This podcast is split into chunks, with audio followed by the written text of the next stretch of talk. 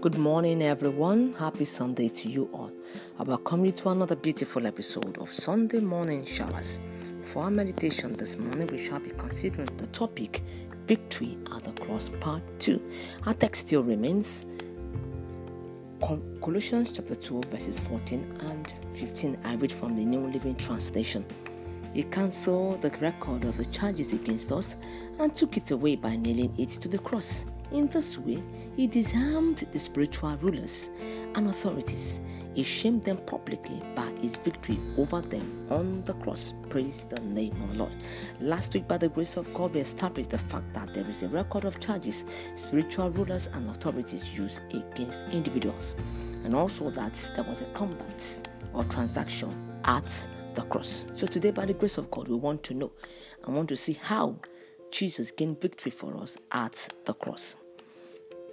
Jesus did two things to gain victory. The first thing was to disarm spiritual rulers and authority. And the second thing was to publicly disgrace them at the cross. Praise the name of the Lord. So when we talk about disarming, it means to render useless, to render powerless, to render impotent, and to destroy the confidence of someone. The book of Mark, chapter 3, verse 27 says, that you will need to bind a strong man before you can destroy his house. And that's exactly what Jesus did.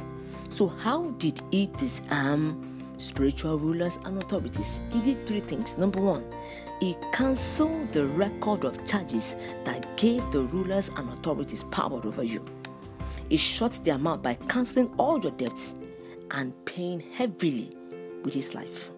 The second thing is that he cancelled documents the council document it removed it took away so that it does not become a stumbling block for you or a reference point for your accuser. And the third thing he did is that he nailed the council document that was taken away, he nailed it to the cross. It showed the devil how he paid for it. You see, you don't nail a person to the cross without an offense. And usually, the offense is written and nailed on the cross above the head of the offender, and that's exactly what he did to Jesus. Although physically speaking, what was written was he said is the king of the Jews.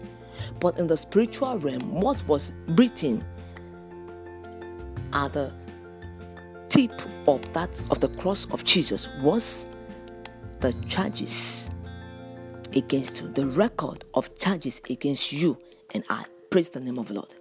The second thing he did was to publicly disgrace the devil. Public disgrace by his victory over the cross, I mean over them on the cross. Whatever should shame you, whatever should disgrace you,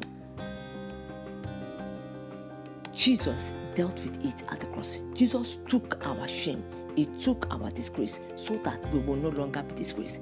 The Bible says in 1 Corinthians chapter 2, verse 8, that none of the rulers of this age understood it, for if they had, they would not have crucified the Lord of glory. And the Bible says in John chapter 6, verse 11, that the prince of this world has been judged. So Jesus judged the devil at the cross. So we have seen how Jesus dealt with the devil. He disarmed him and he disgraced him at the cross.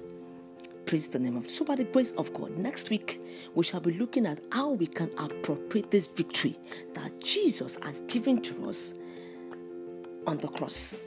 How we can appropriate into our lives and becomes a reality to us. I pray that as we go this week, we will go in the consciousness of the fact that Jesus has given us victory and begin to walk in the reality of this victory that the enemy has been disarmed and that the enemy has been public disgrace at the cross. Do have a beautiful Sunday. My name is Fome Adifeso Chaplain, Reagan Memorial Baptist Girls Secondary School, Sabuyaba, Lagos.